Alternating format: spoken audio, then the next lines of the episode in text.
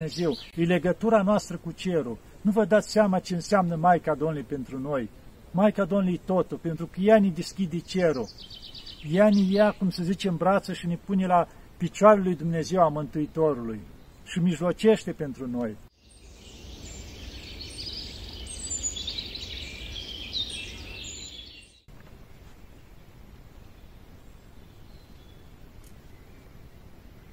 Iată, dragii mei, că ne vedem iarăși. Dar de data aceasta, un pic altfel. Uh, și ca să vă spun despre ce vorba. Am fost rugat de echipa de la România TV să le răspund la câteva întrebări. Întrebări, bineînțeles, duhovnicești.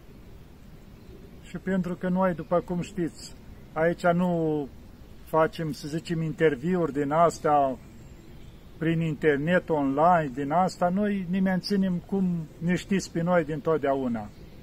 Și de asta atunci ne-o transmis prin mesaj de acolo, rugându-ne la câteva întrebări pe care să le transmită și ei mai departe. Adică răspunsurile la ceea ce m-au întrebat. Da. Și acum, cu ajutorul Maicii Domnului, ca întotdeauna, pentru că ea este legătura noastră cu cerul și ea este nădejdea noastră, o să încerc să răspund la cele câteva întrebări, dar nu de la mine, de la mila Maicii Domnului, pentru că la ea nădăjduiesc totdeauna și când vă mai povestesc alte lucruri, după cum am făcut până acum de atâția ani, întotdeauna încerc și o rog pe Maica Domnului să pui în mintea și în inima mea ce de folos pentru cei care ascultați. Pentru că scopul la toate astea nu e unul lumesc sau unul de slavă sau de altceva, pentru că atunci ne-am pierdut scopul nostru, adică însuși tot ce ține de viața noastră. E doar pentru că reușim să facem lucrurile astea cu mila Maicii Domnului, să fie doar pentru a ajunge la toți ceilalți care ne ascultați și să vă fie de folos. Un pic acolo, cât de puțin, să schimbați ceva în viață. Și contează foarte mult asta în, fa în fața lui Dumnezeu. Și acum, ca să nu mă lungesc, o să încerc să citesc, am copia de pe mesaj pe o foaie, exact întrebările și ce mă, o să mă lumineze Maica Domnului, aceea o să vă răspund. N-am avut timp să mă gândesc, că abia le-am primit, doar le-am copiat. Așa. Care este încărcătura simbolică și cum ne puteți descrie trăirile pe care le aveți acolo, în special în pragul sărbătorilor? Sărbătorilor bisericești, bineînțeles. Ce se întâmplă? Ca să spunem încărgătură, nu-i putem spune simbolică, pentru că e trăire, e trăire directă în legătura cu Dumnezeu. Orice sărbătoare are o însemnătate. Chiar acum o trecut sărbătoarea pogorârii Sfântului Duh.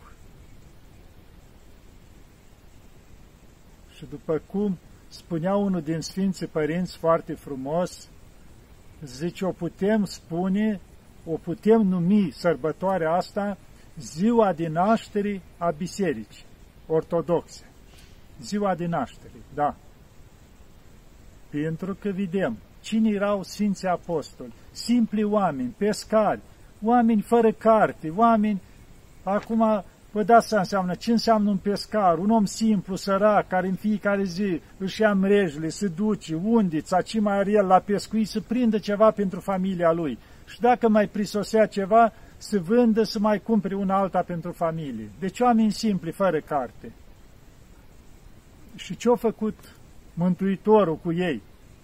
În afară că o trăit atâta timp în jurul lui, acum le-a dat Duhul Sfânt. De asta și sărbătoarea asta, pogorârea Duhului Sfânt. Și ce au devenit oamenii cei simpli, apostoli? o, o devenit cei mai înțelepți oameni. Cum? Vorbeau în toate limbile. Vă dați seama?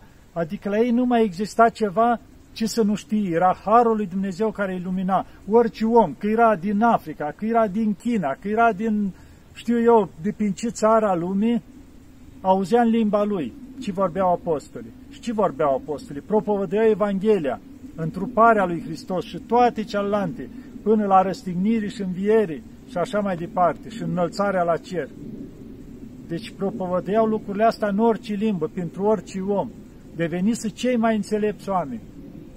Și prin ei, ce a făcut Dumnezeu în toată lumea asta? Nu vedem? Au ajuns încât pentru unii să fie mântuire, pentru alții era ceva speriați, că li se ia domnia, pentru împărați, pentru alții. Deci deja li se părea o problemă. Nu-și dădeau seama că oamenii ăștia nu propovăduiau o împărăție lumească, împărăția cerească. Și de fapt ce făceau? Arătau calea care duce spre împărăția cerească. Dacă întotdeauna, cum este și diavolul care luptă împotriva omului, îi răscolea pe cei fără Dumnezeu să-i ridice împotriva lor. Dintr-o deauna au existat lucrul ăsta. Ei, și vedem cu sărbătorile. Deci fiecare sărbătoare are o însemnătate. Sărbători a Mântuitorului, a Maicii Domnului, praznicile împărătești, sărbează un lucru minunat care s-a făcut în ziua aceea.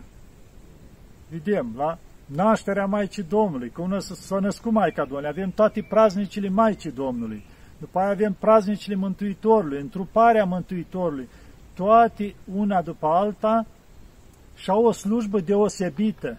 Deci, vedem, se referă chiar la momentele cealea. Și atât de frumos, dacă ești atent la o slujbă, la un praznic împărătesc, cât de frumos în timpul cântărilor să descrie toate momentele cealea. Și dacă încercăm atunci să ne adunăm, să retrăim lucrurile cealea, să ne închipuim. De exemplu, Maica Domnului, cum au fost născută de Sfinții Părinții Achim și Ana, cât era de greu pentru ei, că nu aveau copii, nu aveau copii, ajunsese la o vârstă destul de înaintată, când nu se mai putea, gândiți-vă. Sfânta Ana, la vreo 60 de ani, deci la o vârstă care orice femeie nu mai poate să aibă copii. Sfântul Iachim, mai mare. Și nu aveau copii și se rugau și cereau, pentru că în timpurile vechi, gândiți-vă, orice familie care nu avea copii era socotită blestemată de Dumnezeu. Era o mare binecuvântare să ai copii și nu numai atâta. Cei care aveau copii cei mai mulți, mulți, când spunem și zece și mai mulți, erau socotiți cei mai binecuvântați de Dumnezeu. Și întotdeauna stăteau pe locul cel mai din față, că spunea, uite câtă binecuvântare le-a dat Dumnezeu. Au 10 copii, au 15 copii, erau familii mari.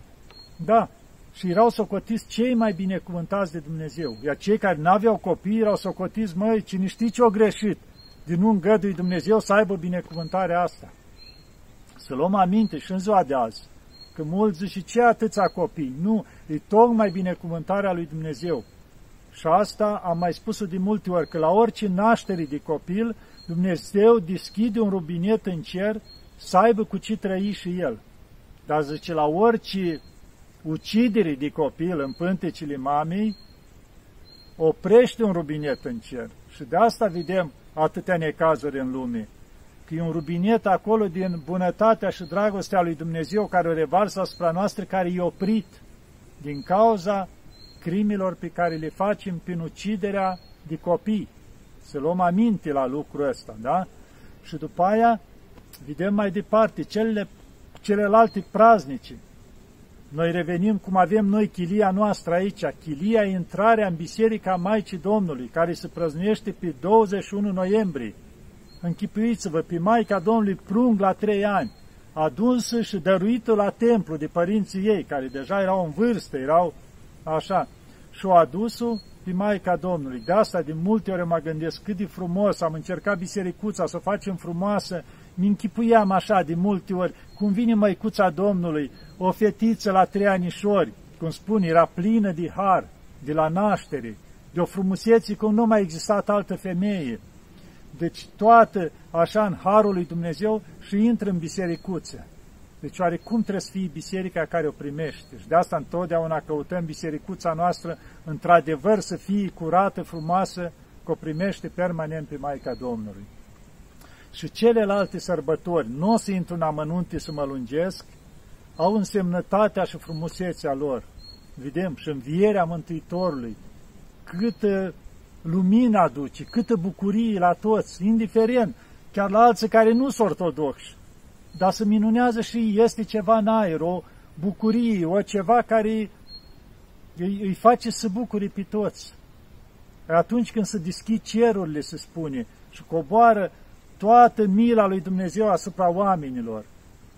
Vă dați seama? Și vedem, mulți poate spun, care nu cred în Hristos sau așa. Și ce spun? Ei, ce o mai fi? Dar să ne uităm că însuși numărătoarea, cum se spune, ani, de unii se socot, de la înainte de Hristos și după Hristos. Chiar și popoarele care n-au nicio treabă, cred în tot felul de bolovani, de animale, de așa. Numărătoarea au tot înainte de Hristos și după Hristos. Adică ce a însemnat Hristos pentru întreaga omenire. Da, dragii mei, și atunci știți bucuria care o primim la sărbători în funcție de cât dăm.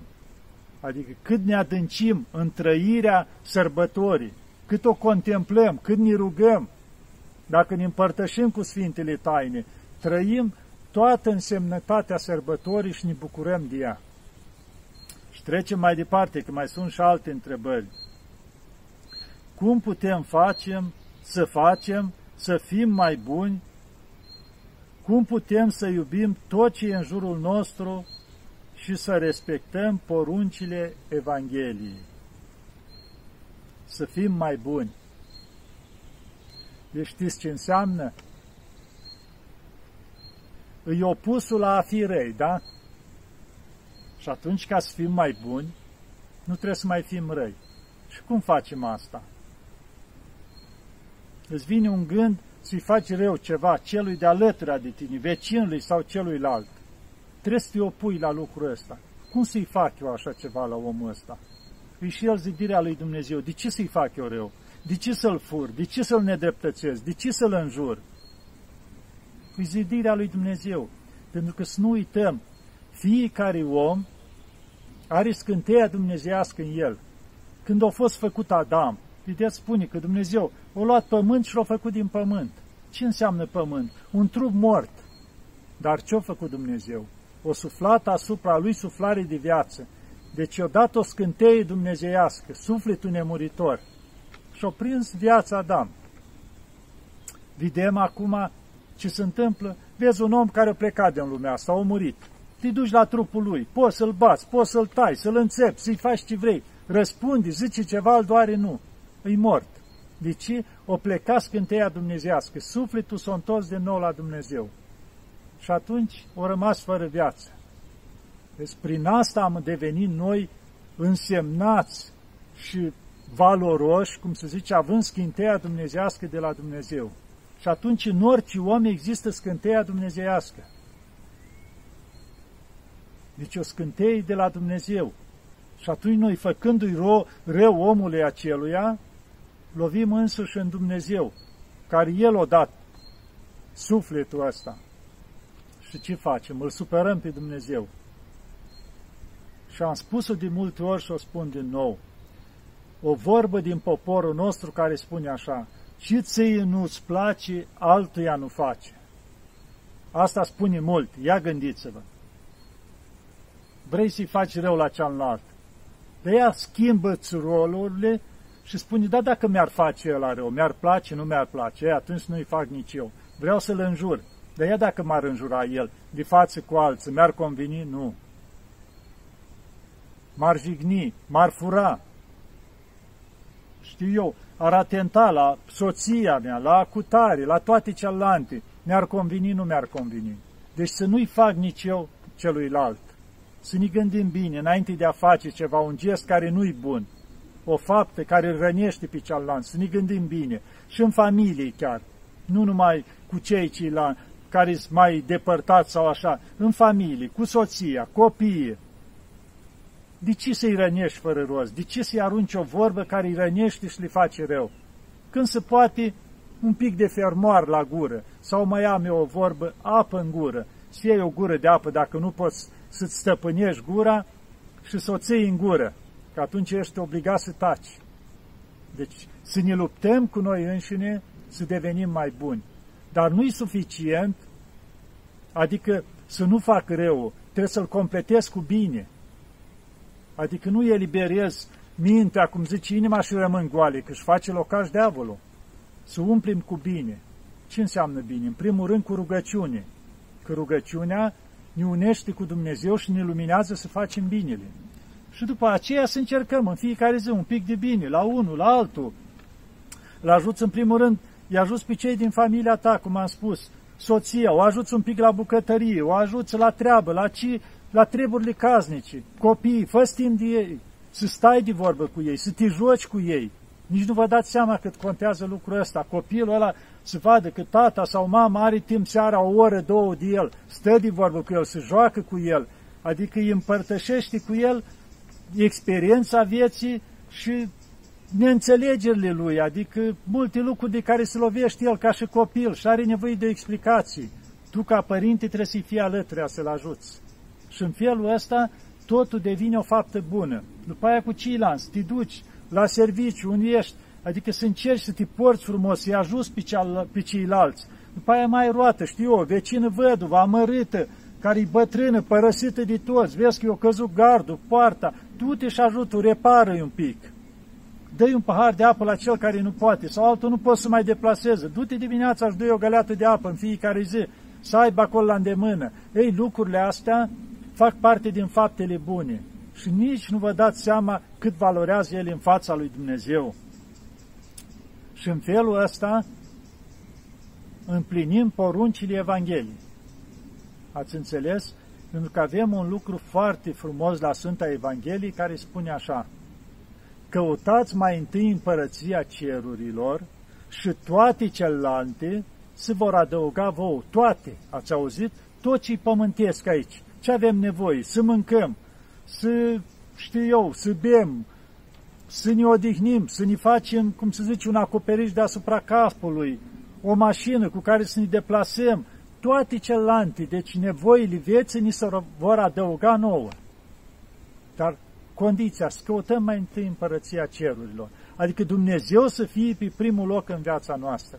Că în momentul în care Dumnezeu e pe primul loc, îi dăm întotdeauna întâietate, nu ne rușinem cu El.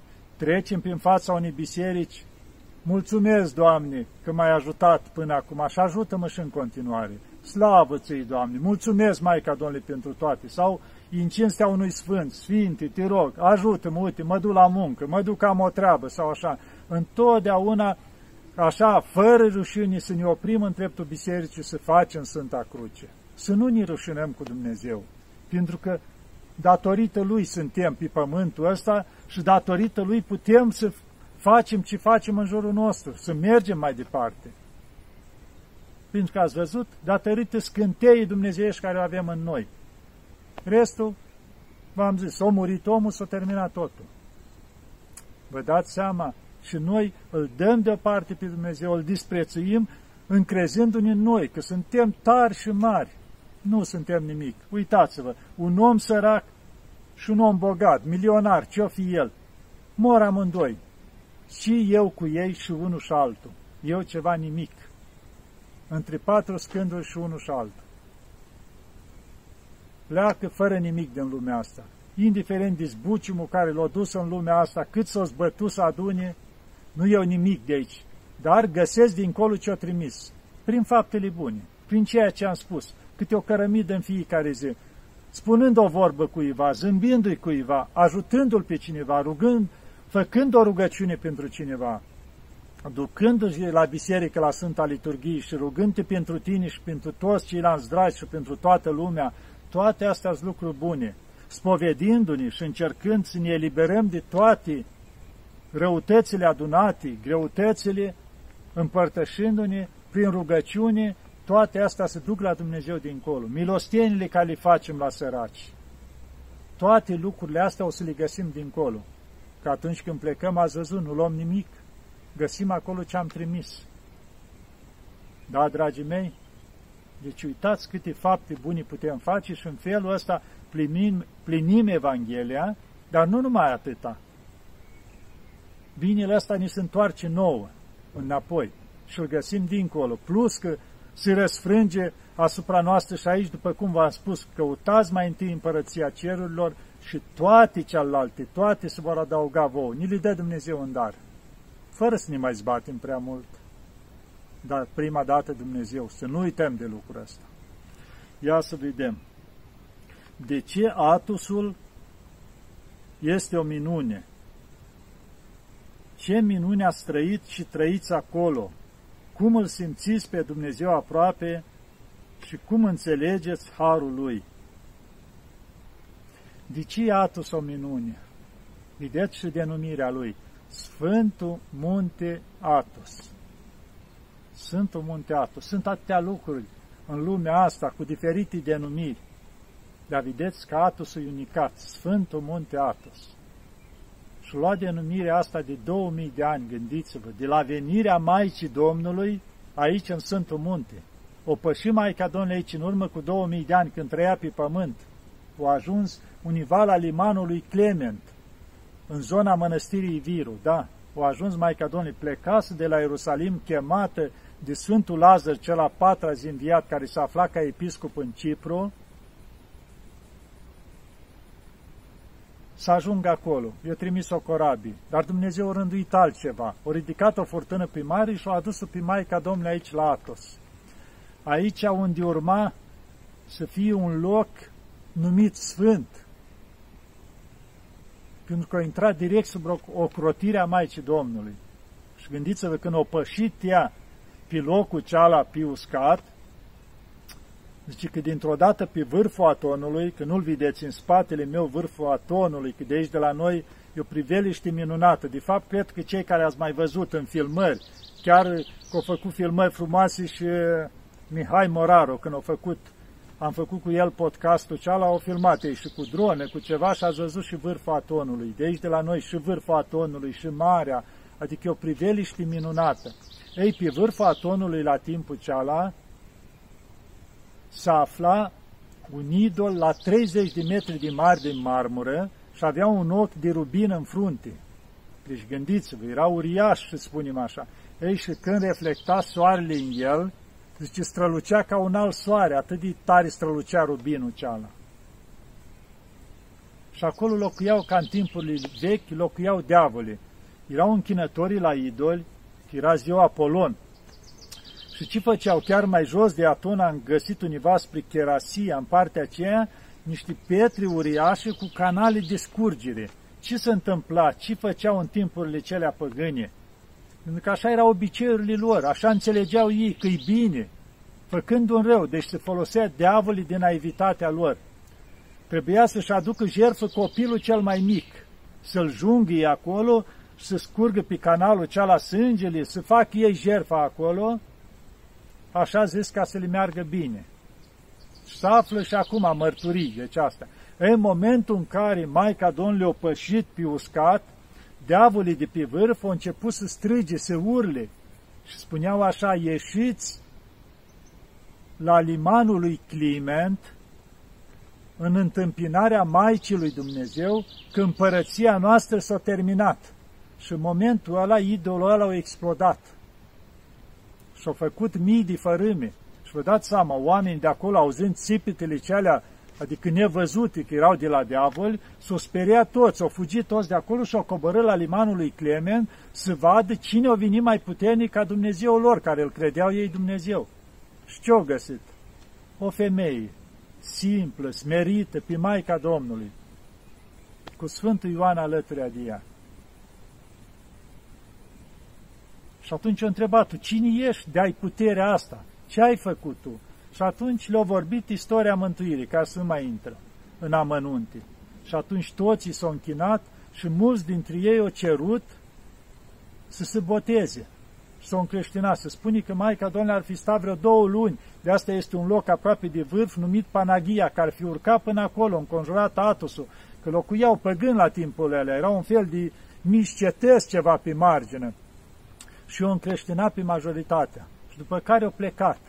De asta, și nu numai atâta, Maica Domnului când a văzut frumusețea Atosului, zice că s-a rugat și a spus, Fiul meu și Dumnezeul meu, dăruiește mie muntele acesta să-l am eu în grija mea, că mi tare drag.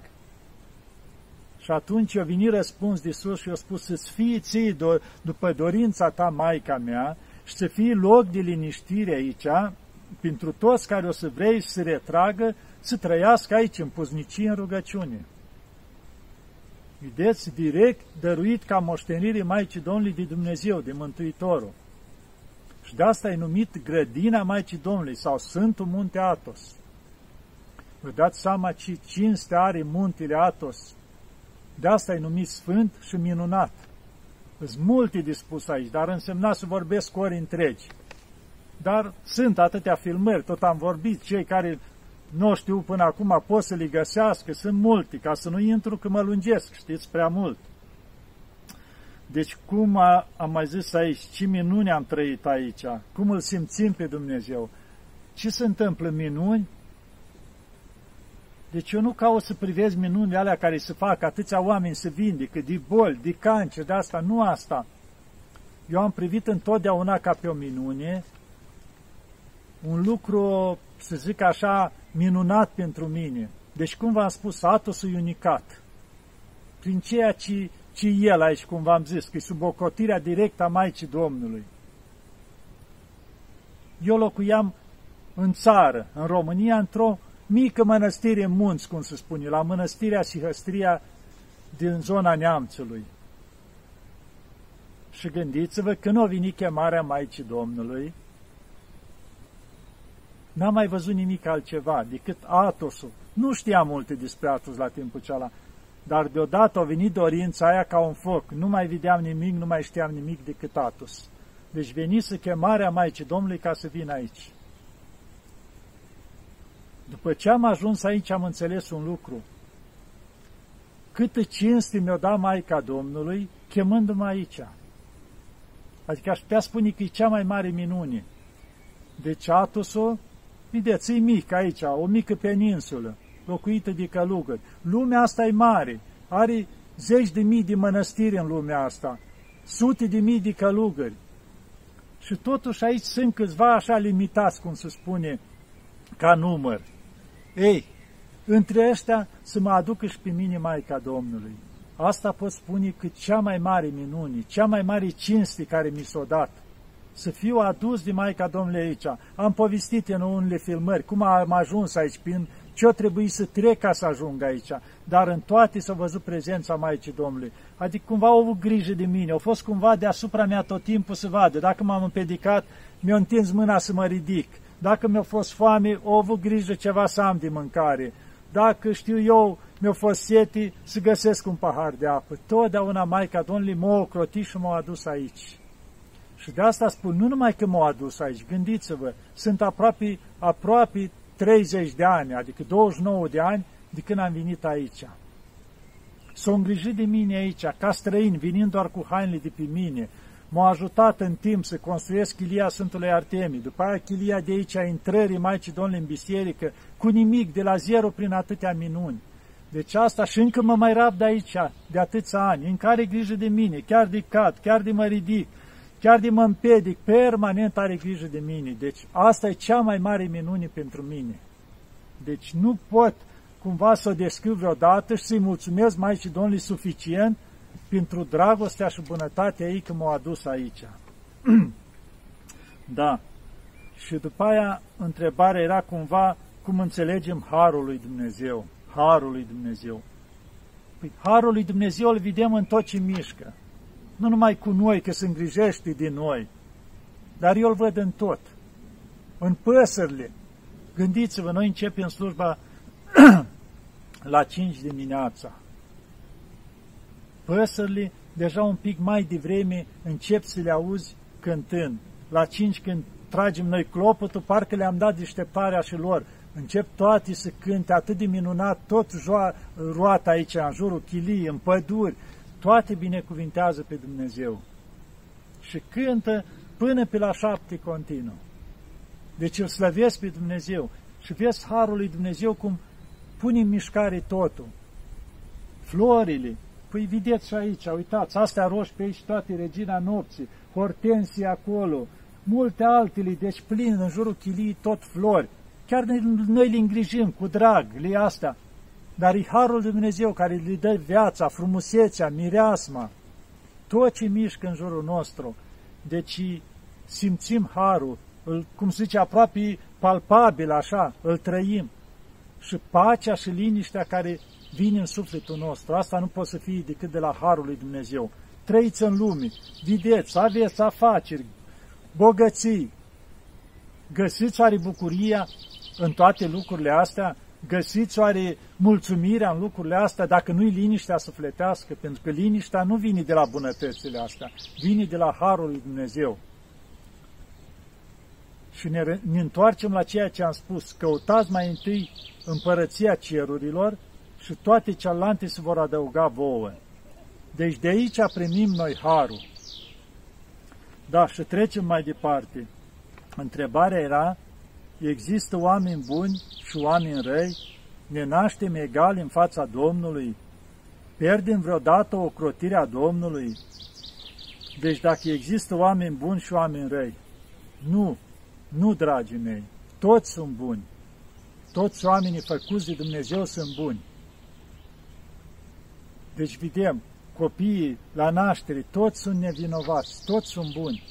Dar pe parcurs, datorită, să zicem, copilul, chiar creșterea lui începe din burta mamei. Dacă mama are obiceiuri rele, apucături, să spunem așa, anumite patini, băutură, fumată, e nervoasă, să transmit copilului lucrurile astea.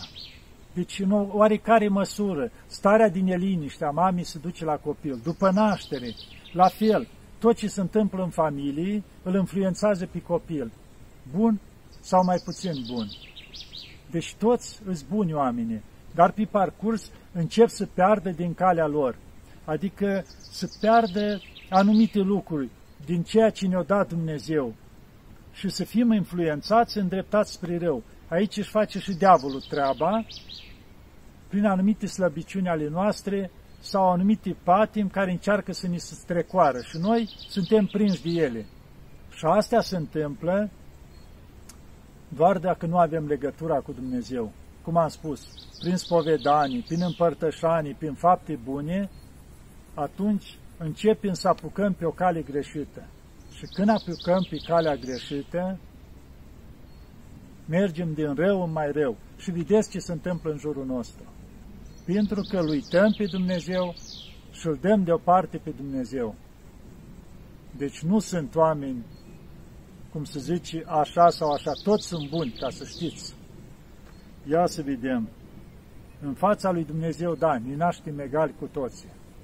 Doar, la unii Dumnezeu dă talanți mai mulți, la alții mai puțini, dar toți au talanți pentru a se forma un echilibru, că nu pot să fie toți perfect la fel, pentru a se completa unul pe altul.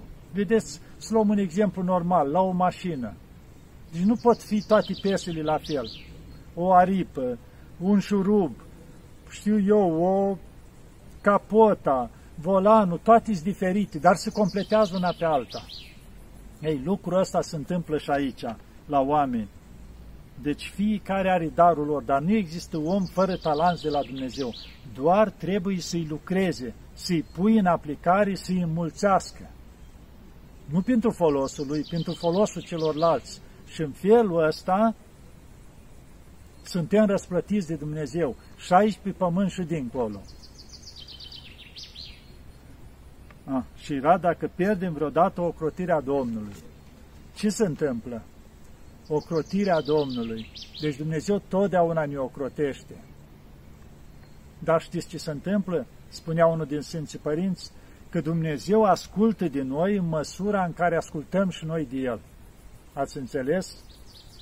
Deci Dumnezeu e prezent totdeauna, dar la anumite momente nu-și face prezența datorită lucrurilor rele pe care le facem noi, a căderilor, a patimilor, a tot ce facem noi rău. Și atunci Dumnezeu stă deoparte, Harul lui Dumnezeu stă deoparte. Adică nu mai devine lucrător, să zicem, dar nu înseamnă că suntem părăsiți de Dumnezeu. Doar noi ne depărtăm de Dumnezeu prin păcatele pe care le facem. După aia zice, Părinte, în viață trebuie să ne ascultăm inima sau mintea. Da, ia să vedem, oare ce trebuie să ascultăm noi în viață? Mintea sau inima? Deci uneori, de cele mai multe ori, trebuie să ne ascultăm inima. Dar uneori ne-a dat Dumnezeu rațiunea. Cum se zice, trebuie să și gândim. Deci nu pot una fără alta. Dar întotdeauna inima, da, uneori inima poate să ne mai vedem la cineva care s-a îndrăgostit, nu mai știe, adică nu mai face deosebire între una și alta. Dar ca să nu greșim nici cu inima, nici cu mintea, revenim iară. Avem nevoie de Harul lui Dumnezeu. Și Dumnezeu ne ajută dacă rămânem în legătură cu El. Dacă îl întrerupem legătura, cum să ne ajute? Pentru că ați văzut, există o icoană univa, Mântuitorul bătând la o ușă care nu are clanță. De ce? Pentru că Dumnezeu nu forțează. Ne-o da libertate. Știți ce înseamnă libertate? Nu intră cu bocanci, cum se zice în viața noastră. Nu. Stau la ușă și bat. De va auzi cineva, îmi va, îmi va deschide și voi intra și voi cina cu el. Deci Dumnezeu ne-a dat libertatea de plină și din noi depinde să alegem binele, rău sau ce facem. Pentru că, zice, aici în inimă se dă toată lupta noastră. De a face binele, lupta cu rău, pentru că, zice, și diavolul încearcă să intre în inima omului să preia controlul. Prin ce? Prin patim, prin viclenii, prin tot ce împotriva lui Dumnezeu. Dacă noi ne luptăm să curățăm inima, în ce fel? Prin spovedanie, când ne-a dat Dumnezeu șansa asta mare, cum s-a spus acolo, cum le-a spus Mântuitorul, luați Duh Sfânt, cărora veți ierta păcatele, iertate vor fi, și cărora veți ține, ținute vor fi. Vă dați seama ce har mare o dat Dumnezeu preoților să poată ierta păcate, deci nu preoță, îi harul lui Dumnezeu prin mâinile lor, ca să ne zmerim, să ne ducem să spovedim acolo, e om ca și noi. Și el greșește, și el la rândul lui spovedește la altcineva, dar ca să ne spovedim și să primim iertarea. Și atunci să curățe inima. Dar nu trebuie să rămânem așa, să o lăsăm goală, să umplem cu lucruri bune, cu rugăciune, ca să nu-și găsească din nou diavolul locaș prin patim, prin toate celelalte, să ne tărească în toate cele rele. Ați înțeles?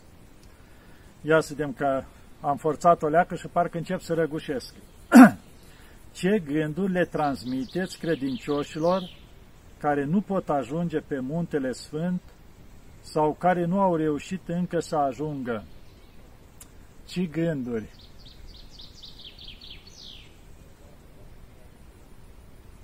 Să fie mai buni, mai buni, mai buni cu toți cei din jur. Nu ne costă nimic. Chiar mi-amintesc că zilele trecute au venit, cum vin permanent, oameni, grupuri, chiar și acum am închis un pic poarta să pot vorbi aici cu florile, sunt vreo 20 de oameni dincolo de poartă, un grup care mai vin, să le mai spun câte un cuvânt. Și între ei era un tânăr, că după ce le-am vorbit, au venit și zice, părinte, da, zice, cum poate cineva convins că există viață dincolo, că există viață veșnică, dacă nu crede? Adică să merită lucrul ăsta, să nu știu ce, așa, dacă nu... Zic, mai omule, hai să vedem un lucru. Te costă ceva să duci o viață frumoasă aici pe pământ? Nu te oprești nimeni să mănânci, să bei un pahar, să te bucuri, dar să te bucuri frumos, să trăiești frumos, că viața e scurtă. Te împiedică cineva fără să faci rău la nimeni. Să ai legătura cu Dumnezeu. Asta înseamnă că pierzi ceva? Nu pierzi nimic dacă duci o viață de asta și nu există nimic dincolo, da? Dar ia să ne gândim altfel. Dacă există totul dincolo veșnicia și tu ai dus aici câțiva ani o viață pe pământ dezastru, ai făcut rău, în patim, în beții, în curvii, în tot ce vrei tu, și te duci dincolo și vezi că totul e adevărat. Și tu ai pierdut tot, toată frumusețea dincolo și te duci la chinuri. Ce ai pierdut atunci? Totul. Pentru că veșnicia nu se mai termină niciodată. Deci pierzi totul pentru ce? Pentru câțiva ani aici, care prefer, eu nu văd o bucurie să stai, să chefuiești seara, să bei până ca masă și a doua zi să te doare capul. Bucurii, vedeți, în asta eu nu văd. Bucuria aia să stai cu cei dragi, servești un pahar, stai de vorbă, mai vorbești lucruri frumoase și o glumă decentă și așa te bucuri cu ei. Te culci liniștit și a doua zi ești bun de muncă. Aia e bucurie, nu cealaltă. Sau te duci la arbă verde cu familia, te bucuri cu copiii, stai de vorbă, te joci. Da, bucurii frumoase. De asta, gândiți-vă bine, dacă se merită să pierdem viața veșnică pentru niște lucruri mărunte, că de fapt sunt mărunte. Vrea Dumnezeu într-o zi le ia toate, vine o inundație, un cutremur, un război, se pierde totul. Rămânem cu ceva, plecăm dincolo, cum v-am zis, nici săracul, nici bogatul nu ia nimic, doar cu ce am trimis. Și de asta gândurile astea să ajungă la toată lumea, și la cei care au ajuns și nu au ajuns aici, și la cei care vor să vină aici, Maica Domnului primește cu toți pe drag. Nu noi suntem stăpâni aici, nu. Noi suntem trecători și noi aici. Cât ne îngădui Maica Domnului. Dar și NATO să limitat. Sunt niște anumite restricții la Uranopoli, unde se dă diamonitiriu și așa, din cauza că vă dați seama dacă s-ar da liber ce ar însemna aici în NATO. S-ar da totul peste cap, că e un loc de liniște, un loc de pace, un loc de rugăciune. Și de asta adică trebuie un echilibru Adică să nu ajungă ca un muzeu, ca o grădină zoologică ceva. Adică toată lumea vine din curiozitate să vadă ce se întâmplă aici. Nu. Adică Maica Domnului îngăduie ca să ajungă cei într-adevăr care își doresc cu sufletul, vor să folosească cu ceva. Și de asta, cei care își doresc cu adevărat, ar fi bine să spovedească înainte de a veni, să-și pregătească un pic sufletul, să gândească că vin în grădina Maicii Domnului. Și atunci dacă vin mai pregătiți, o să primească și mult folos de aici. Adică cât dai, atâta primești. Iar cei care nu pot să ajungă, sau femeile, sau așa, să știți că Maica Domnului stăpână peste toată lumea asta. Deci ascultă ori și unde ar fi. Îi de ajuns să roage cu toată credința la ea, pentru că ea e mijlocitarea noastră față de Dumnezeu, e legătura noastră cu cerul. Nu vă dați seama ce înseamnă Maica Domnului pentru noi. Maica Domnului totul, pentru că ea ne deschide cerul. Ea ne ia, cum să zice, în brață și ne pune la picioarele lui Dumnezeu a Mântuitorului și mijlocește pentru noi. De asta să o iubim mult pe Maica Domnului și să cerem ajutorul.